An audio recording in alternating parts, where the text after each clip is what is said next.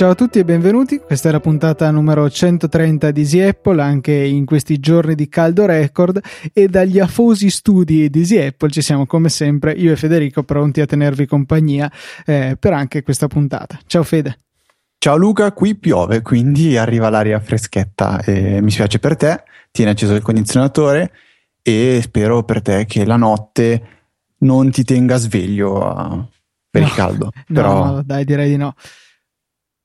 Ehm, cosa dobbiamo dire inizialmente in questa, in questa puntata?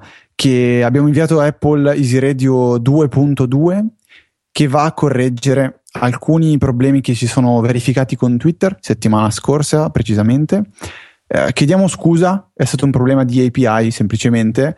Eh, ora è tutto corretto, la, la, versione 2.2 è già stata inviata ad Apple. Ehm, viene migliorata la parte appunto relativa a Twitter e ora funzionerà tutto correttamente. Tempo sì, abbiamo imp- implementato un sistema un po' diverso per caricare i tweet degli ascoltatori e eh, viene utilizzata quella ricerca particolare che aveva realizzato Fede, che aveva pubblicato sul suo blog e magari eh, vi metterà anche il link nelle show notes eh, per riuscire a seguire veramente, veramente tutti i tweet che possono riguardare eh, Easy Apple, Easy Podcast in generale. Vengono presi tutti i tweet dagli account ufficiali e in più si fanno le ricerche con l'hashtag Easy Apple e con l'hashtag Easy Podcast, per cui veramente potrete non perdervi più niente con questo nuovo aggiornamento di Easy Radio.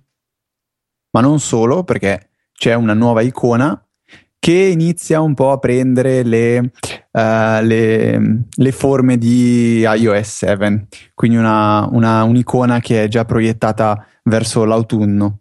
Um, altra, altra, novità, diciamo, è che eh, troverete nelle show notes da, do, da questa puntata, la puntata 130 in poi, troverete sempre in fondo un link molto semplice che vi permetterà di inviare, se, se toccato, uh, un'email direttamente a me Luca. Questo perché noi vogliamo incentivarvi a uh, farci domande, a chiederci consigli, in modo che eh, possiamo sfruttarli anche per gli altri ascoltatori. Quindi eh, voi potete darci degli ottimi spunti, ce ne date spessissimo e a noi piace iniziare la puntata rispondendo alle vostre domande, eh, cercando di chiarire alcuni concetti che magari vi sono pochi chiari, poco, poco chiari, oppure anche eh, come è successo ad esempio due puntate fa consigliarvi applicazioni che eh, voi ci avete segnalato. Allora troverete in fondo, nelle note del, di tutte le puntate, da questa in poi, ripeto, eh, una scritta che sarà info.apple.org che sarà però ehm, un link. Una volta toccato si aprirà la finestra di, di, di mail e potrete direttamente scrivere a me Luca. Comunque Quindi... buffo come eh, la questione di aprire le puntate con le mail degli ascoltatori non era stata una cosa preparata, semplicemente è diventata più o meno per caso, però ci siamo resi conto che come format ci piace molto, è sempre molto bello comunque avere un contatto diretto con voi e farvi entrare virtualmente nella nostra puntata almeno attraverso le vostre domande. Sì, eh, fatto vuole che per questa puntata non abbiamo domande. Non è vero, invece se, qualcosa più o meno c'è, dai, la riflessione una... che, che, c'è un po' più sotto nella scaletta, guarda bene. Sì, eh, leggermente, dai. Um, vogliamo segnalarvi un'altra cosa, cioè eh, settimana scorsa io, Diego, Diego Petrucci e Gordon, Gordon Irving, o Gordon Irving, a seconda di come lo vogliate pronunciare, abbiamo registrato una puntata di circa 40 minuti che è stata pubblicata nel feed dei de One More Show, in cui parliamo di iOS 7, principalmente di quella che è la, la, la nuova interfaccia grafica di, di, iOS 7. Quindi non siamo stati ad analizzare le nuove funzionalità, eh, le nuove eh, API che sono state introdotte, ma proprio l'interfaccia grafica. Ne abbiamo parlato insieme a Gordon Irving, che è un designer molto esperto molto famoso, ha realizzato uh, applicazioni veramente ben fatte, potete testarlo tipo Stropes del, um, uh, applic- applicazione che, eh, di Alfredo Dellibovi, che è stato ospite nel ormai eh, defunto Pausa Caffè, e um, ha sviluppato eh, Radium, che avevi recensito tu Luca se non sbaglio Sì, uh, è un'applicazione ormai... per Mac che sta nella menu bar e permette di ascoltare in maniera molto semplice e rapida tutte le radio online con una pratica funzione di ricerca. Un, un'app di quelle che magari non usi spesso, ma quando la usi veramente l'apprezzi molto. Poi c'è chi invece eh, continua a vivere di radio online e musica in streaming, per cui sicuramente Radium è un prezioso aiuto. Ne cito una terza a questo punto che è eh, tradotta in italiano la tradurrei come eh, tipo spiccioli si chiama Sense, scritto Chance, ed è un'applicazione per tracciare le vostre spese, anche questa sviluppata da eh, Gordon Irving e caso vuole che praticamente tutte queste applicazioni sono state scelte, siano state scelte da Apple come ehm, applicazioni in primo piano. Quindi fate 2 più 2, fate i vostri conti. Vale la pena secondo me ascoltare questa puntata. Vorrei chiedere a Luca se, eh, immagino che l'abbia ascoltata, se eh, abbia qualcosa da aggiungere rispetto a quello che abbiamo detto io, Diego e Gordon. Sì, volevo semplicemente aggiungere una cosetta, e cioè che strano ma vero, non sono d'accordo con una cosa che hai detto tu, in particolare, l'hai detta verso la conclusione. Colpo di scena. Attenzione, sì, nessuno veramente se lo poteva aspettare. Comunque, verso la fine si stava parlando di Safari e eh, avevi indicato quella che è la nuova gesture che permette di chiudere le schede in Safari. Eh, basta semplicemente un po' alla Chrome per iOS andare a buttare via lateralmente la scheda perché appunto queste vengono messe un po' come una sorta di ventaglio eh, per cui basta prendere quella che ci interessa e buttarla via a lato dello schermo. E tu lamentavi il fatto che eh, la funzione è un duplicato perché rimane comunque la vecchia X che permette di chiudere in maniera più tradizionale la scheda aperta e io non credo che debba necessariamente essere, eh, essere, presente solamente un modo per fare una determinata cosa. Alla fine non credo che sia poi tanto diverso uh, dal, eh, dalle scorciatoie da tastiera che abbiamo su Mac, che ci permettono di fare cose che generalmente sono accessibili anche dall'interfaccia grafica, ma ci permettono magari di farlo più rapidamente una volta che abbiamo memorizzato i tasti da premere sulla tastiera. Allo stesso modo, quando impariamo questa gesture che chiaramente potrebbe non risultare immediata, sicuramente diventa più veloce andare a chiudere una scheda in Safari rispetto ad andare a cercare la piccola X che abbiamo sempre usato. Eh, guarda, io ti, ti, rispondo un po' come ti avevo già anticipato comunque in questi giorni. Eh, la, mia, la, mia, idea, la, questo mio um, parere nasce dal fatto che questo è stato fatto nel multitasking. Cioè adesso non esiste più la possibilità di uh, usare la X, far comparire la X in alto a sinistra delle icone eh, nella barra del multitasking, che ormai barra più non è, eh, ma bisogna fare uno, uno, slide verso l'altro, lanciare l'applicazione in alto e chiuderla. Questo, una volta imparato, è evidentemente più semplice da fare, più veloce eh, di quello che era il metodo precedente, quindi tenere premuto il dito sull'icona, chiuderla. Stesso discorso per Safari, cioè se tu istruisci l'utente a fare quello, può, ehm, può diciamo, ave- trarne ass- assolutamente de- un beneficio. E no, io non trovo il tuo paragone azzeccatissimo per quanto riguarda le shortcut da tastiera, perché eh, qui stiamo parlando di due cose molto simili, cioè sempre eh, stessa, lo stesso strumento, quindi lo, lo, schermo touch, mentre col computer abbiamo tastiera e mouse, che sono due cose eh, abbastanza diverse, che si possono alternare e si possono completare. Io il tuo esempio tipo lo associerei più allo slide to, to delete, cioè quando si fa scorrere il dito e compare la scritta cancella. Ehm, questa è una cosa innata che noi utenti di iOS abbiamo da sempre e ci aiuta tantissimo.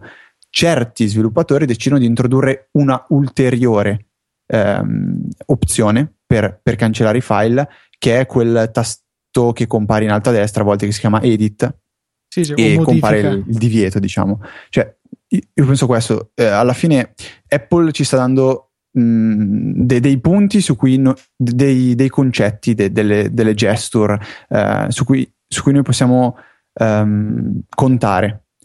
Tipo anche quello che sta introducendo adesso, lo slide da sinistra verso destra per tornare indietro. Tra un anno quello diventerà una cosa innata. Cioè tutti noi utenti di iOS tenderemo a fare quel gesto in tutte le applicazioni, perché molto probabilmente le applicazioni inizieranno a introdurre questa, eh, questa, questa nuova funzionalità Sì, però quindi... con questo modo comunque dai per scontato che tutti lo sappiano, mentre eh, ci sarà sempre chi prende in mano per la prima volta un iPhone o comunque un dispositivo con iOS. Mm, loro probabilmente non, non saranno sicuramente abituati e probabilmente non verrà neanche in mente di utilizzare quel tipo di gesture, avranno bisogno di qualcuno che vada a spiegargli guarda se tu scorri il dito in questa maniera succede questo o quell'altro, mentre invece comunque la presenza di un pulsante più tradizionale, più autoesplicativo potrebbe comunque rimanere la cioè il modo principe che viene utilizzato per operare su questi dispositivi da chi invece non è più così eh, familiare ecco, al loro funzionamento. Quindi tu vedresti lo stesso discorso, cioè faresti lo stesso discorso per il multitasking. Quindi. Sì, diciamo che però eh, con la differenza che magari nel multitasking è evoluta la cosa, nel senso che eh, come sappiamo non bisogna preoccuparsi di chiudere le applicazioni, salvo casi eccezionali, per cui magari potrebbe non essere del tutto un male, ecco, il fatto che eh, ci sia solamente un modo e che sia diverso dal passato. Certo è che comunque anche ehm, il sistema del multitasking non era così immediato da scoprire. Sì, d'accordo, è analogo a quello che si segue per eliminare le applicazioni. Eh, gesture per la quale tra l'altro non so se sei presente che quando tu eh, avvii un iPhone per la prima volta lo, lo, imposti come nuovo dopo un ripristino dopo un po' di tempo compare la schermatina che ti dice per riarrangiare le icone sulla tua home screen tieni premuto su di una finché cominciano a vibrare così e poi vedi anche la X di fianco a un'applicazione a quel punto te lo immagini che è per cancellarla. E magari poi a qualcuno viene in mente di traslare lo stesso concetto anche sulla barra del multitasking ma a molti altri no e magari hanno bisogno che ci sia qualcuno che glielo dica che è quella eh, l'azione poi da fare. Sì, è una questione interessante. E quello che hai detto del multitasking di iOS è vero fino ad iOS 6. Adesso che è stato introdotto questo, o meglio, che verrà introdotto questo nuovo multitasking più, più potente, diciamo, eh, bisognerà vedere se il discorso applicazioni in background eh, non consumano, vengono gestite in questo modo, eh, rimarrà vero Secondo me sì, perché comunque rimarrà una cosa del tutto trasparente all'utente, nel senso perché tu potresti, eh, allora, giusto per dare un attimo di contesto per chi non avesse seguito gli ultimi sviluppi, in sostanza iOS 7 permetterà di eh, avere alcune applicazioni che vengono risvegliate automaticamente dal background a certi orari, ma la cosa funzionerà in maniera abbastanza particolare perché non è che uno sviluppatore può dire guarda, eh, non so, io sono l'applicazione del quotidiano XY, il numero nuovo esce alle 5 di mattina, avviami alle 5 e mezza così lo scarico. No, non funziona così. Funziona che il sistema operativo si rende conto che tu usi sempre l'applicazione X all'ora Y. Allora, dopo un po' che comincia a registrare questa tendenza, decide di andare a eh, eseguire automaticamente questa applicazione magari un pochettino prima che tu la richiami, di modo che essa abbia la possibilità di aggiornare i suoi contenuti. Per esempio, andiamo sempre su Tweetbot alle 8 del mattino quando ci alziamo, magari a un quarto alle 8, 10 alle 8, eh, iOS risveglia Tweetbot in modo che carichi gli ultimi tweet. Questo potrebbe essere un esempio.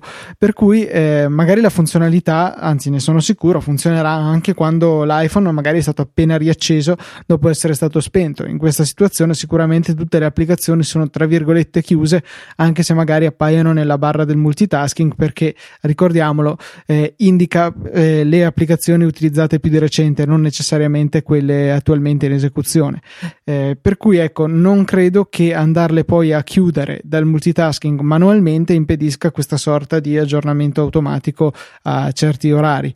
Eh, quindi insomma non, non mi stupirei se fossero completamente slegate la barra del multitasking e questo tipo di, appunto di risveglio automatico e quindi che non ci sia in ogni caso beneficio dall'andare a chiudere le applicazioni che sono presenti in questa lista. Sì, beh, pensando proprio a quel discorso anche delle, delle impostazioni dove si possono abilitare e disabilitare, questo tuo ragionamento, ci possono abilitare o disabilitare le applicazioni in background, il discorso diciamo fila. Eh, non vedo l'ora di, di, di, di vedere questa release finale di iOS 7, anche se secondo me arriverà tipo il 22 dicembre. Tanto no, io credo fine settembre. Se devo dare una mia scommessa, entro alla fine di settembre. E comunque io no, non vedo per niente l'ora che esca iOS 7 perché significherà che è finita l'estate. Eh, attenzione, però signif- significherà che probabilmente saremo laureati. E qui l'ho tirata proprio. Sì, guarda, Fede. Vabbè. Eh, vabbè, Luca, bisogna farlo ogni tanto, bisogna prendersi i rischi. Enrico Dolabelli eh, ci ha chiesto, e questo era lo spunto a cui si riferiva prima Luca, ci ha chiesto di parlare un attimo del futuro, di quello che è attualmente Reader, cioè il client eh, eh, per i feed RSS preferito da me da Luca da, da, dai primi tempi di, di iOS, quando, quando, ancora l'iPhone non c'era, noi usavamo già Reader praticamente.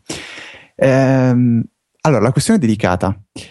Silvio Rizzi è stato abbastanza chiaro, ha detto non vi preoccupate, prima del primo luglio io ci sarò con le versioni eh, per iPhone, iPad e Mac. Io dubito che ce la farà a rilasciarle tutte e tre gratuitamente. Eh sì, gratuitamente, no. tutte e tre in tempo. Volevo dire nel frattempo che attualmente, se non sapete di cosa stiamo parlando, potete scaricare gratuitamente la versione per Mac e per iPad di Reader gratuitamente dall'App Store, giusto per avere un assaggio di quello che è Reader. E giusto per confermare che magari le prossime versioni saranno rilasciate come applicazioni separate e quindi lui non si fa problemi a perdere potenziali clienti perché se poi andasse a, re- a riportare queste versioni al loro prezzo pieno e eh, ne rilasciasse l'aggiornamento, chiaramente tutti coloro che l'hanno scaricata mentre era gratis poi eh, potrebbero tenerla. Mi sembra strano che lui faccia questa mossa perché anche invitava proprio al download delle versioni per Mac e per iPad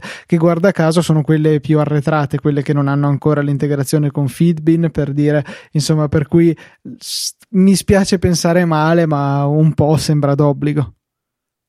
Eh, no, guarda, sono sicuro, penso al 100% che saranno a pagamento la versione per iPad e per Mac, mentre quella per iPhone in teoria dovrebbe semplicemente essere aggiornata per supportare i nuovi servizi che eh, Silvio Rizzi ha annunciato appunto che Reader supporterà. Questi servizi cosa sono? Allora, il primo è il più semplice, cioè la possibilità di utilizzare Reader come feeder SS offline, quindi nessun tipo di sincronizzazione. Voi no, gestite... offline non, non, mi sembra la parola giusta, comunque senza sincronizzazione, praticamente il vostro iPhone si occuperà in totale autonomia di scaricare i feed, mentre invece quando si utilizza Google Reader di fatto poi si vanno a scaricare i dati da Google Reader, ma è poi lui andare fisicamente a prelevare le notizie dai vari siti. Sì, forse ho usato cioè, il termine offline nel senso sconnessi, ma ovviamente non sconnessi dalla rete, altrimenti i feed non, non li scaricherete mai. Lui, lui la chiama, penso, eh, in locale. Eh, esatto, sì, ecco, sì. Lo, local la chiama. Eh, e questo è il primo servizio, quello più basilare. Il secondo è eh, quello di Feedbin, che è un uh, sostituto di, di, Google Reader che costa 2 dollari al mese e tutto sommato dovrebbe essere né più né meno di Google Reader.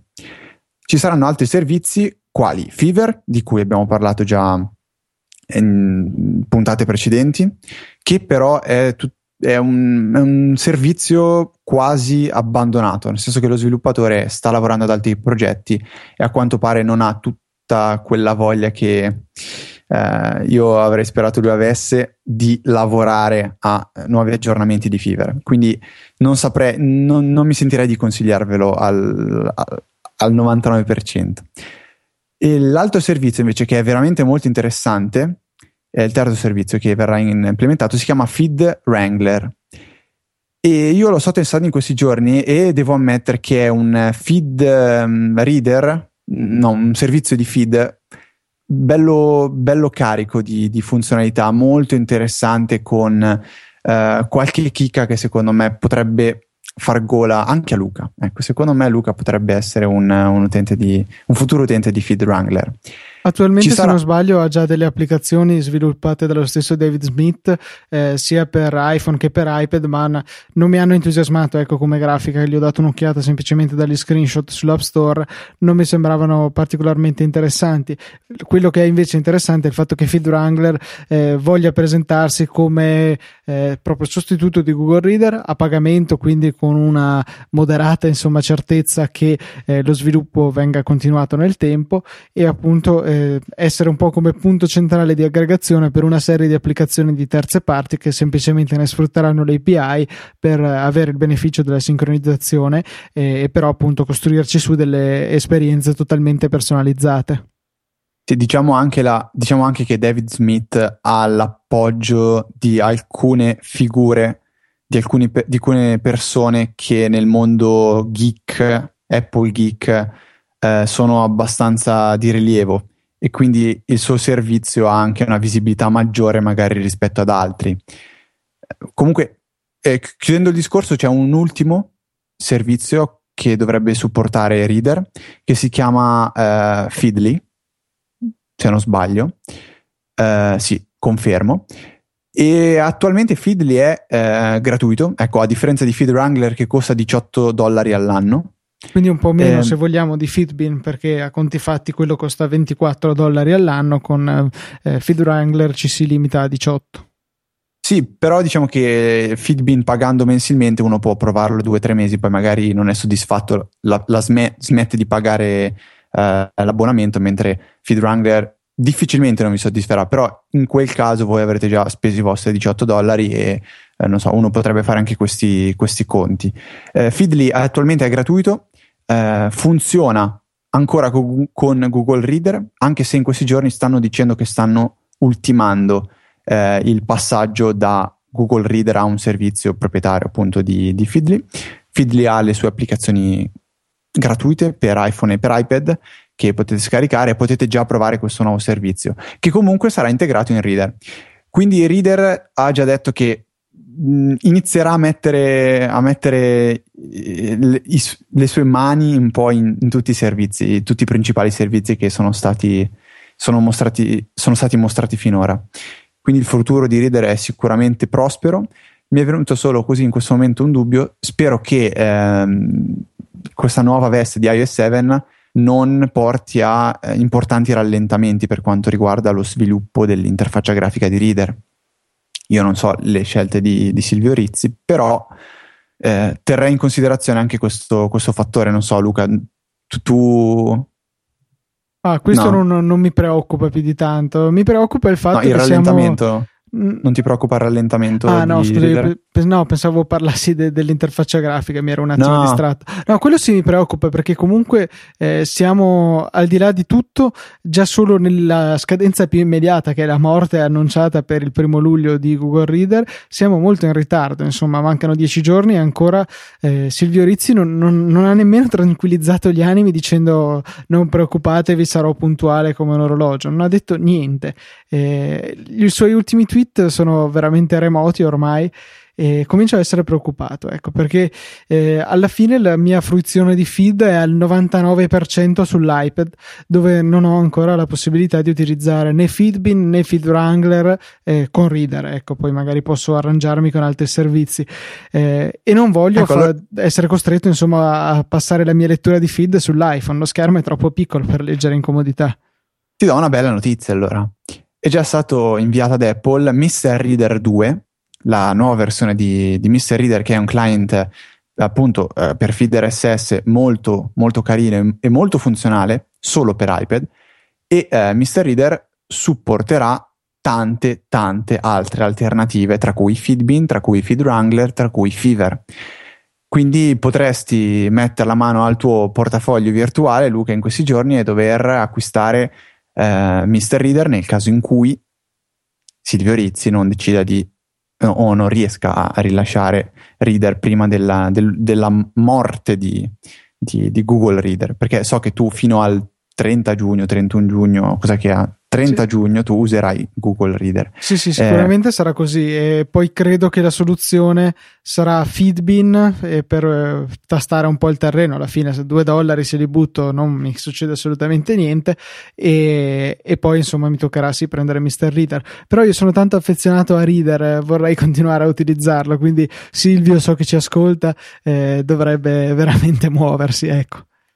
Un ultimo consiglio molto, molto importante andate sul vostro account di Google Reader da web, da Mac e esportate, ehm, è, è, semplicissimo, potete esportare un, uno zip contenente vostre, tutti i vostri dati riguardanti Google Reader, quindi i feed a cui siete iscritti e, ancora più importante a mio parere, ehm, gli, gli, stellinati, come li chiama Luca, quindi quegli articoli a cui avete messo la stellina, perché potrete importarli nei prossimi um, servizi che, che, andrete ad utilizzare. Eh, sicuramente FeedWrangler lo fa già e se non sbaglio lo può già fare anche Feedly.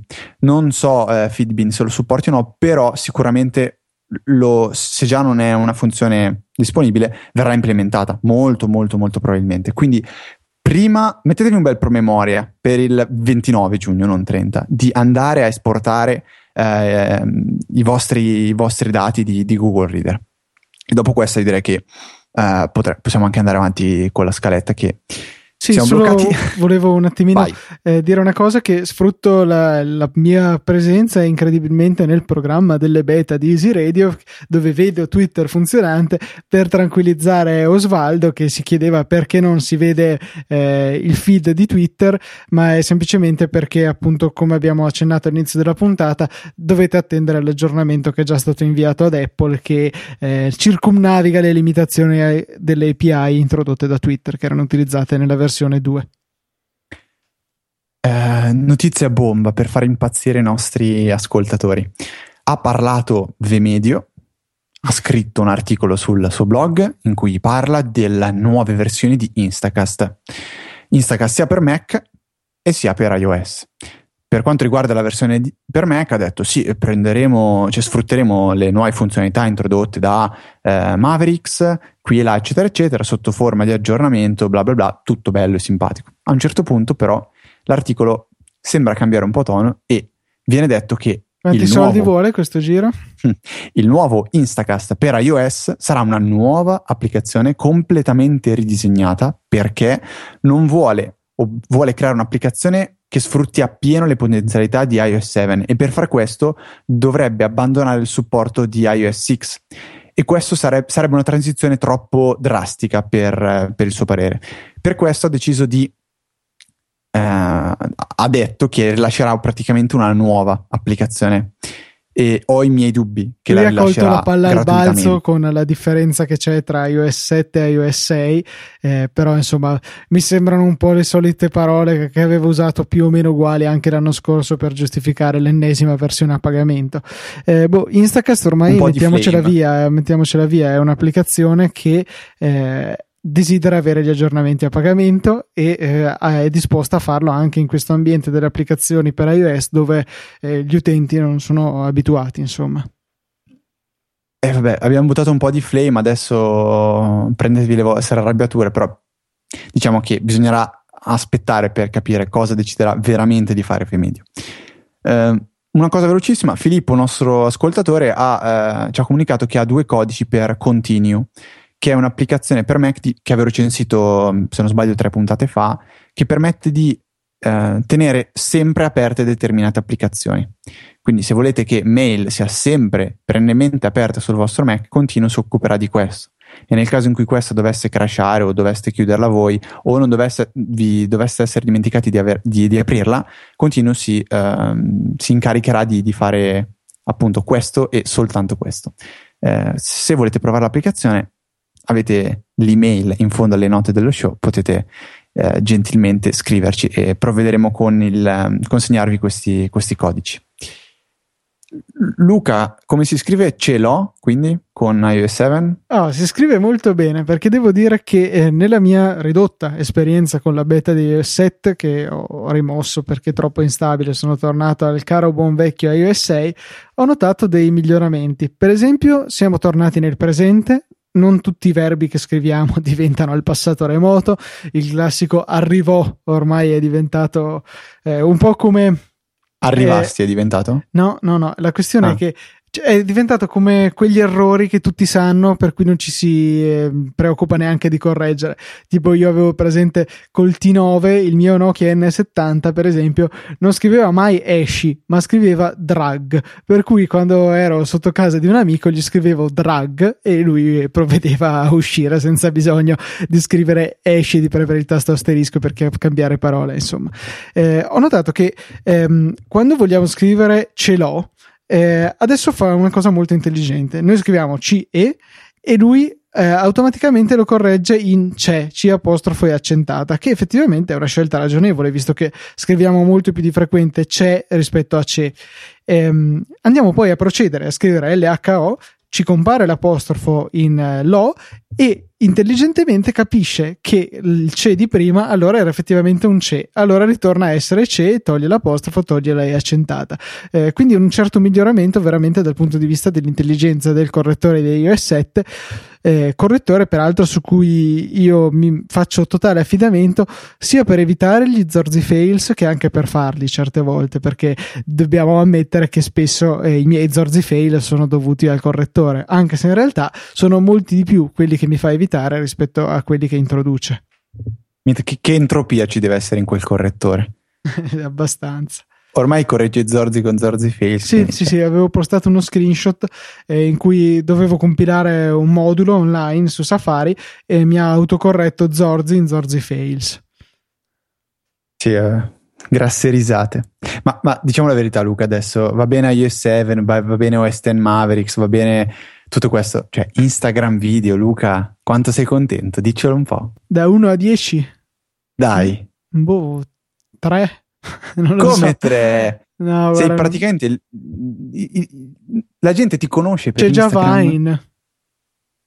Eh, lo so, ma io pensavo a te le tue. No. no Sto facendo un sacco di pulizia nella mia timeline di Instagram. Pazzesco.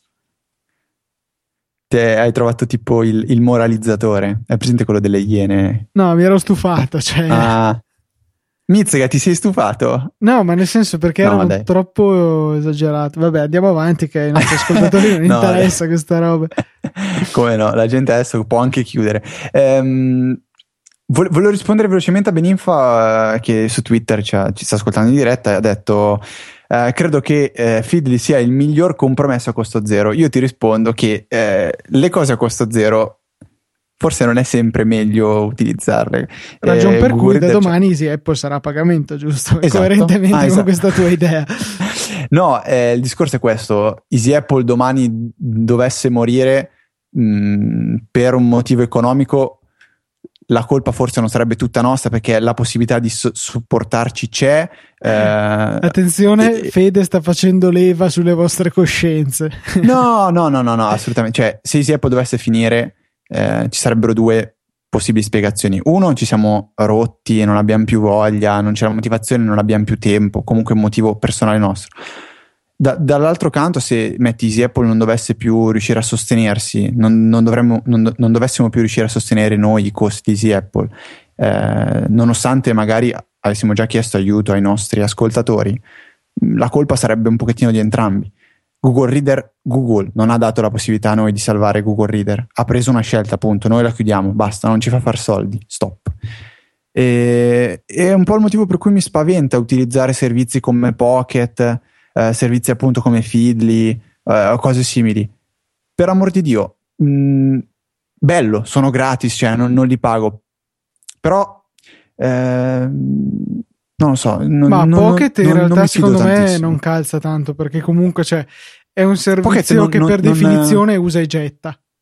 Cioè, sì, l'hai letto, però, arrivederci, basta. Sì, eh, però tipo io quando metto il mi piace, il, il cuoricino su Instapaper, eh, vorrei, vorrei cons- cioè vorrei conservarlo quell'articolo. Mi è piaciuto, vorrei, vorrei tenermelo lì da parte. Se domani Instapaper dovesse chiudere, perdere tutti quegli articoli un pochettino mi scoccerebbe. Tanto Poi, Marco Arment ha già confermato, cioè lui vende tutto a tutti, avrà venduto anche i tuoi articoli, fra un po' non sono più tuoi. Beh, ma il fatto che l'abbia venduto vuol dire che c'è qualcuno disposto ad acquistarlo perché crede in quel prodotto e quindi vorrà trarne eh, ancora ancor di più, cioè vorrebbe dare il massimo con Instapaper. Eh, quindi sono stracontento che sia stato acquisito Instapaper perché non è stato acquistato da Facebook che lo prende e lo mette nell'angolino o da Google che lo prende e lo mette nell'angolino per dire mio. Eh, quindi questo, questo, tutto sommato mi, sa, mi fa abbastanza felice. Io adesso se dovessi darvi un consiglio, Feed Wrangler a mani basse però ne parleremo un pochettino più avanti. Ehm, per quanto riguarda questa cosa che ti sto evidenziando, Luca, vuoi dirci qualcosa? Ah, sì, sì, sì, esatto, perché effettivamente tu non puoi capire niente da quello che ho scritto. Absolutely eh, not. In principio fu un, un um, episodio del saggio podcast in cui per un errore era stata esportata la puntata in stereo, ma con l'audio solamente su un canale, mi pare il sinistro, ma non fa differenza. Ora, eh, per qualche tempo è stata disponibile appunto in download la puntata montata in maniera errata con l'audio solamente su un canale. E, ehm, poi chiaramente abbiamo corretto il tutto e adesso non c'è più il problema. Però se vi fosse capitato questa volta con il saggio podcast, ma sarebbe potuto succedere con qualunque altro podcast, eh, non necessariamente anche del nostro network, c'è un'utile funzionalità nelle impostazioni di accessibilità di iOS che ci permette di riuscire a risolvere questo problema. Dovete andare in impostazioni generali accessibilità, eh, raggiungete la sezione udito e abilitate l'audio mono in questo modo automaticamente eh, l'audio sarà miscelato in modo da diventare mono e eh, magicamente sentirete su entrambe le cuffiette il podcast che erroneamente era stato montato solamente da una parte. Uno strano suggerimento ma che potrebbe tornare utile. A me effettivamente era successo proprio una situazione del genere con un podcast che aveva questo problema. Non era completamente muto su un canale ma insomma era mostruosa la differenza di volume tra le due cuffie. Ho abilitato l'opzione e in questo modo ho potuto ascoltare confortevolmente il podcast. E ah, era anche utile per un altro podcast che avevo sempre scaricato, dove avevano avuto la pessima idea erano due conduttori di mettersi uno sulla cuffia sinistra e uno sulla cuffia destra. Io impazzivo, una cosa fastidiosissima. Per cui tramite sono, quell'opzione. Sono fuori di testa. Ma non lo so se è stata una cosa voluta o è stato un errore. Fatto sta che mi tirava scemo e con quell'opzione lì ho potuto ascoltare il podcast. Guarda. Tra l'altro ero ancora un principiante all'epoca, mi sa che lo ascoltavo solo a 2x. Pensa se uno sì, metti che tu parti con un auricolare solo e ti ascolti il podcast cioè, ah, ok. Ascolti solo una voce, tipo. Pensavo ci fosse una, anche una, un, poi un seguito a quello che hai detto. No, effettivamente no. sarebbe assurdo. No, me lo ricordo perché c'era una canzone che ascoltavo quando andavo alle medie che eh, tipo aveva l'intro in cui si alternava cuffia a destra e cuffia, a sinistra. Tipo Wish You e... Were Here? Uh, un, no, no, no, era una canzone de- degli American Hi-Fi. Si chiama Flavor of the Week.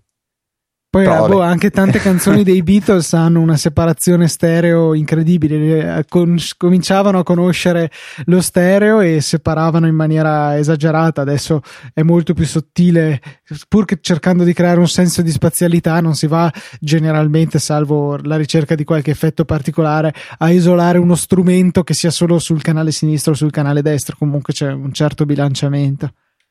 Sì, beh, di certo non farlo con due voci diverse perché altrimenti veramente ti. Ah, sai ti, cosa potrei fare? Fede? La prossima puntata la esporto in stereo, ma con le nostre voci che prima partono una a sinistra e poi a destra e poi continuano a scambiarsi continuamente e gradualmente, che così la gente impazzisce. Potremmo fare un one more show così. E poi, poi, quelli che ti vengono a cercare a picchiarti a Milano. No, no, no vedi, hanno lo, l'opzione mono nelle impostazioni di accessibilità per correggere i miei deliri. Quindi per educare la gente a, a usare l'accessibilità. Esatto. A caso. Ehm, vabbè, applicazioni, così finisce un po' il degenere, il degenero. Allora, io volevo parlarvi di due applicazioni che si interfacciano molto molto bene con Dropbox. Si chiamano Tunebox e Unbound.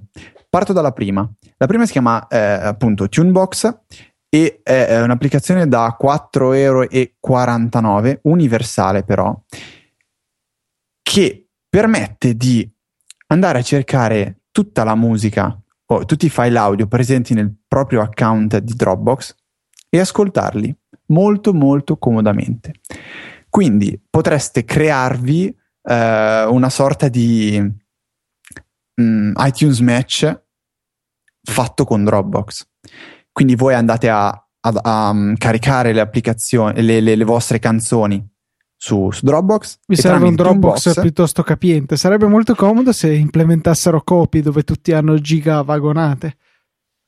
Sì, eh, in effetti quello è vero, però diciamo che ormai con Dropbox eh, la gente inizia a ottenere sempre più gigabyte e vedendo come riesce a interfacciarsi bene con tantissimi servizi e può essere sfruttato in mille modi diversi, l'idea di iniziare a sottoscrivere un abbonamento per guadagnare quei bei 100 gigabyte eh, pagando 100 dollari annuali eh, non sarebbe una brutta cosa. Cioè, io, noi siamo fortunati perché abbiamo quei 25 giga donatici no, donatici, guadagnati più che altro. Guadagnati, eh sì, guadagnati col sudore della fronte grazie all'università che, che frequentiamo. eh, siamo abbastanza a posto, però altri che magari hanno 2-3 giga, non so come facciano a sopravvivere. Quindi sottoscrivo un abbonamento, tutto sommato il prezzo non è neanche così tanto elevato e sapendo di poter sfruttare Dropbox in mille modi diversi e addirittura per usarlo anche come player musicale, ovviamente potrete salvarvi le, le canzoni anche in locale, ascoltarvele, eh, funziona molto bene. L'altra applicazione che si Aspetta, chiama Fede, Unbound, una domanda perché sono abbastanza interessato. Eh, lui va a eseguire una scansione o poi bisogna andare a ascoltare per cartelle? Cioè, nel senso, lui magari eh, puoi dirgli nella mia cartella musica, poi fai una bella ricerca, indicizzami per artista, album, eccetera, eccetera. Allora, quando eh, hai davanti l'interfaccia di, di, eh, di mm, come si chiama? Tunebox, hai quattro tab in basso che sono artisti, album, canzoni e browse o browse. Browse ti permette di andare a cercare nel file system di Dropbox il file che ti interessa.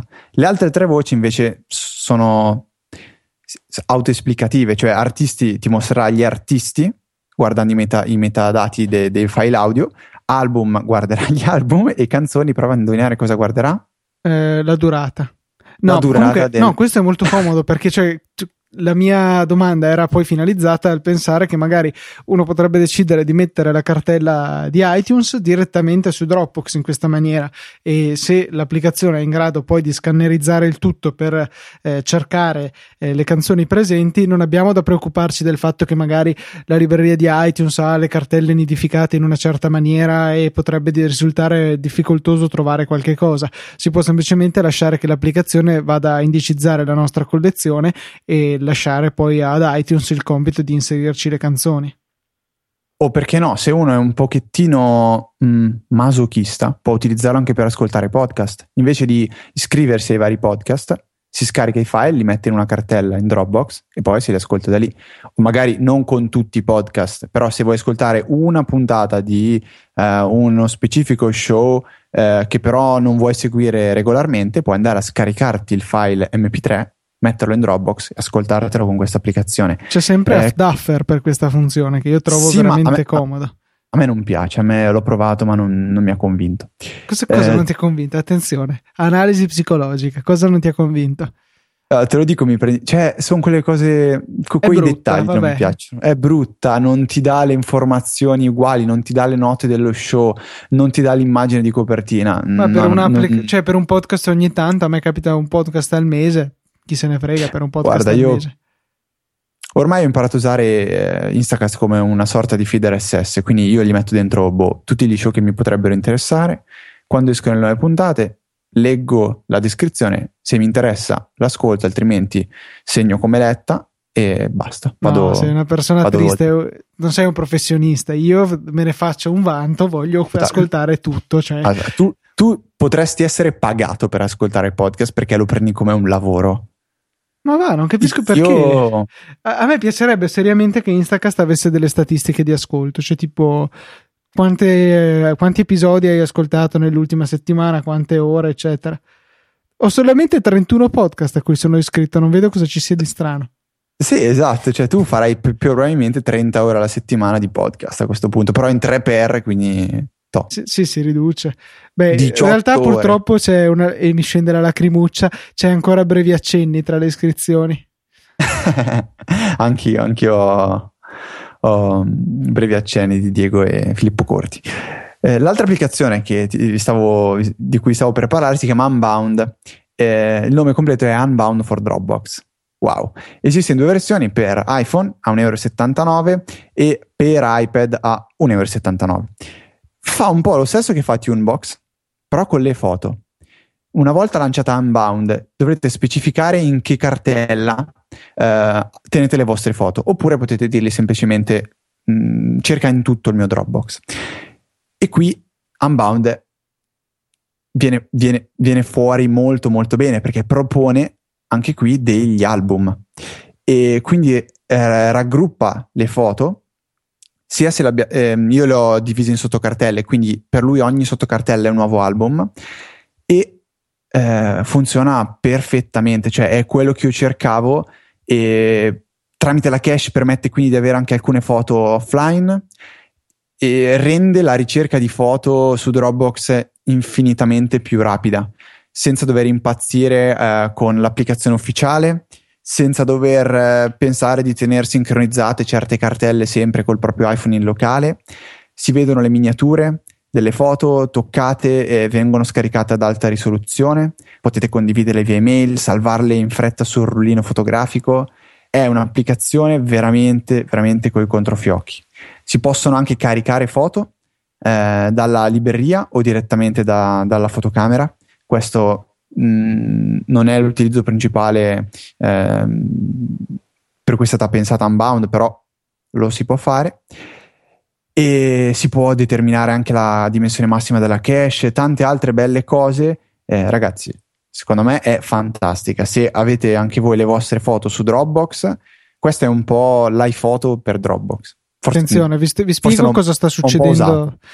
Adesso praticamente c'è Fede che sta cercando di giustificare a se stesso l'acquisto dell'account eh, a pagamento di Dropbox con 1000 1000 giga e quindi insomma deve trovare tutti i mille usi che potrebbe avere questo tipo di servizio.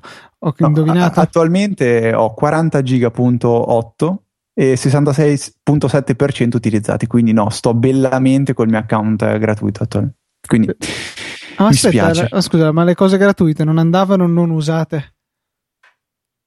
Eh, Dropbox, ripeto, ti dà la possibilità di pagare. Vabbè, no, niente, io cercavo Quindi di fare l'avvocato del diavolo e seminare zizzania, ma purtroppo questa volta è I fallito. soldi Dropbox ti fa, cioè Dropbox vive di questo. Sì, dici anche se non li fa con i tuoi soldi, anche meglio tutto ah. sommato.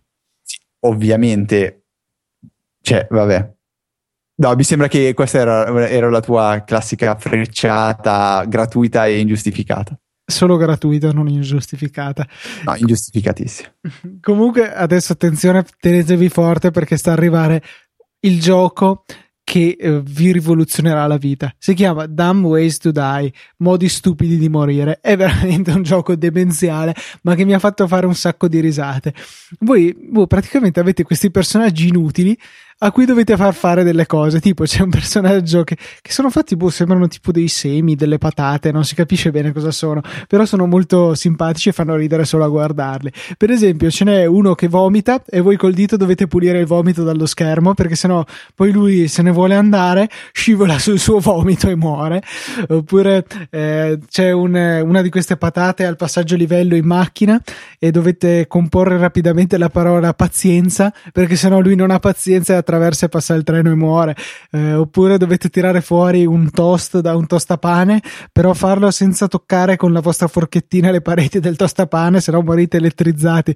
Insomma, ci sono boh, una decina di possibili microgiochetti e a me fa sp- fa veramente scompisciare dalle risate. Poi magari sono malato, però veramente mi diverte un sacco questo gioco. È universale, è gratuito, scaricatelo al volo. Ma era quello cui giocavi ieri sera in pizzeria con sì, i esatto. nostri amici milanesi.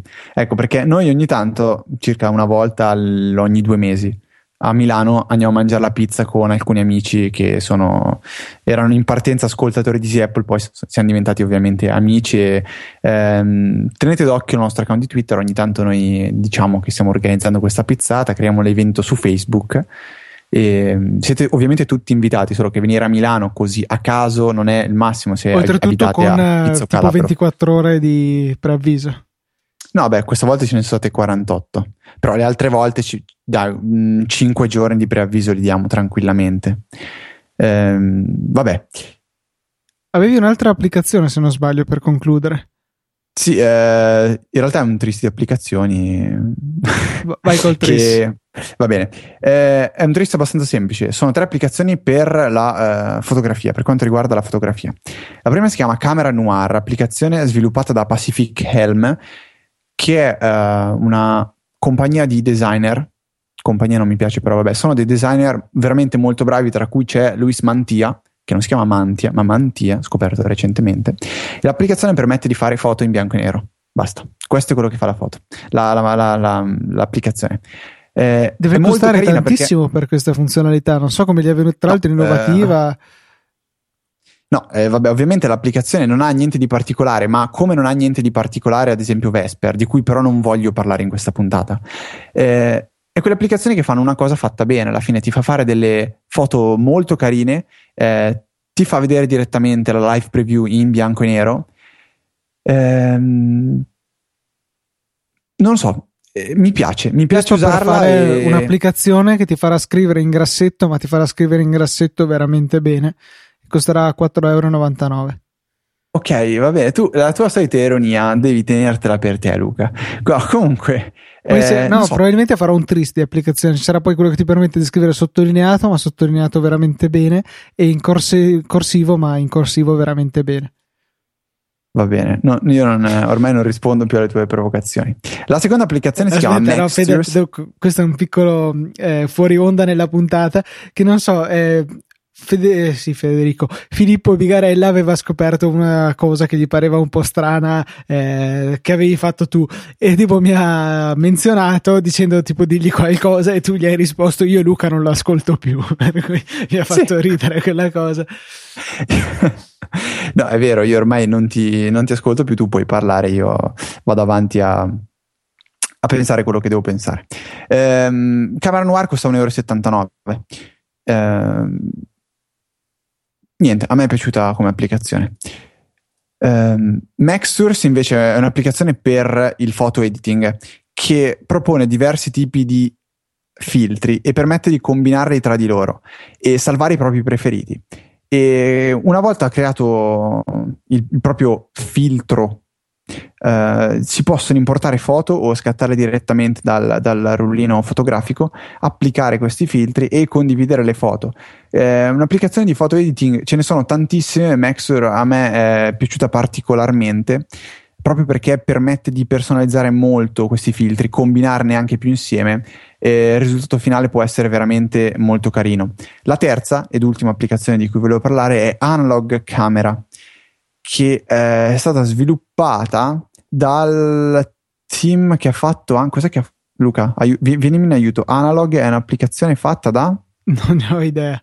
L'ho già no, sentita, aspetta. ma non l'ho mai eh, non mi sono di, mai preoccupato. Eh, esatto. Ok, Real Mac Software, che sono gli stessi sviluppatori di Clear.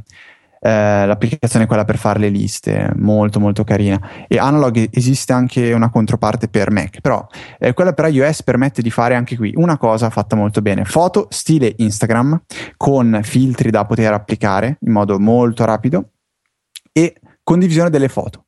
Fatto tutto molto bene, molto semplice. È un'applicazione che non fa 3000 cose diverse, ne fa una, però la fa molto bene. E, um, icona, tra l'altro, veramente, veramente bella, a me è piaciuta parecchio. E, um, potrebbe essere, diciamo, l'Instagram senza Instagram. Perché le foto sono quadrate, ci sono i filtri, ma non c'è la condivisione su Instagram, solo su Facebook, Twitter, email o cose simili.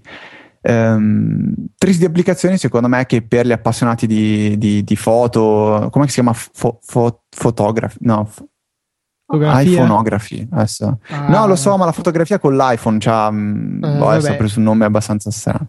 Non l'avevo e, mai sentito. Triste applicazioni molto, molto interessanti. Ci butto dentro allora dai un'altra applicazione fotografica che ha trovato mio fratello con il solito metodo di aprire App Shop per vedere le applicazioni in offerta. Infatti ho la versione Pro che se non sbaglio costa 1,79 e sto parlando di Laps It che eh, come il nome suggerisce è un'applicazione che serve per eseguire i time lapse, cioè quei video che sono realizzati scattando un fotogramma ogni qualche secondo se non addirittura minuti.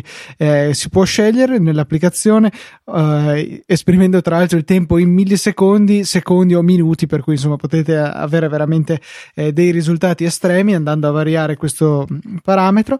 Potete scegliere la risoluzione del filmato risultante e niente, poi voi piantate lì il vostro iPhone a scattare foto ogni tot secondi, millisecondi o secondi o minuti e ne otterrete un bel filmatino alla fine. Tra l'altro poi potete andare nelle impostazioni e per esempio bloccare l'esposizione e il fuoco che eh, potrebbe essere necessario magari eh, per riprendere un tramonto, che ne so, io non ci capisco abbastanza poco di, di fotografia per cui non so, andate per tentativi. Eh, c'è anche la possibilità di accendere e spegnere il flash o metterlo automatico e tutta l'applicazione è molto rimbalzosa, nel senso che per dire quando girate lo, l'iPhone da orizzontale a verticale tutto eh, rimbalzano i controlli, eh, quando aprite la finestrella more dove regolate esposizione, fuoco, eccetera, questa rimbalza fuori, la chiudete, indovinate un po', e rimbalza via da un'altra parte. È molto carina, piuttosto curata e eh, dev- devo dire che i risultati sono piuttosto buoni. Mio fratello ne ha realizzato uno classico mettendo l'iPhone sul davanzale della finestra e effettivamente si vedono le nuvolette che passano di qua e di là. Eh, per cui, soprattutto magari nella versione gratuita per cominciare e poi con la versione Pro, vi consiglio di dare uno- un'occhiata a questa applicazione. Tenete presente comunque che se pensate di lasciare lì l'iPhone a registrare magari per un'ora, potrebbe essere opportuno attaccarlo alla corrente, insomma, perché magari rischia di scaricarsi. Oggi che supporto hai usato per registrare quel video che non avresti dovuto registrare? Hai usato un supporto, cos'è che era? Il per tenere l'iPhone in orizzontale. Il portafoglio. Cioè voi, vabbè. La vogliamo chiudere qua? No, comunque non pensate male al video che non dovevo registrare, cioè era un interruttore no, abbastanza sì. innocuo. No, no, no, eh, vabbè, è una cosa che non potevi fare, ma niente di non di pensate scabroso, male. ecco. Beh, a parte che parlare di Luca dai, Fede. Va bene. Saluta. Va bene.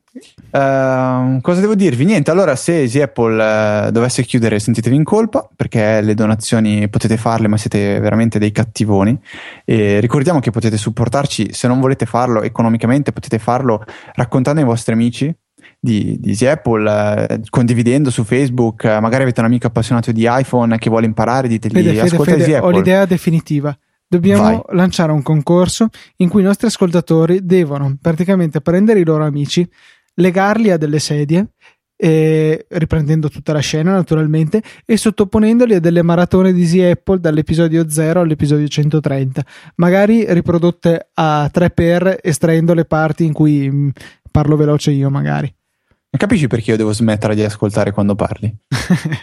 sì effettivamente okay. in questo caso non hai tutti i torti Ok, dicevo, ci potete supportare in quel bellissimo modo che è la condivisione, spontanea tra l'altro. eh, potete supportarci eh, tramite acquisti con, su Amazon se partite dal link sponsorizzato che trovate sul sito easypodcast.it. Ben nascosto eh, in modo che nessuno lo trovi. Ben nascosto.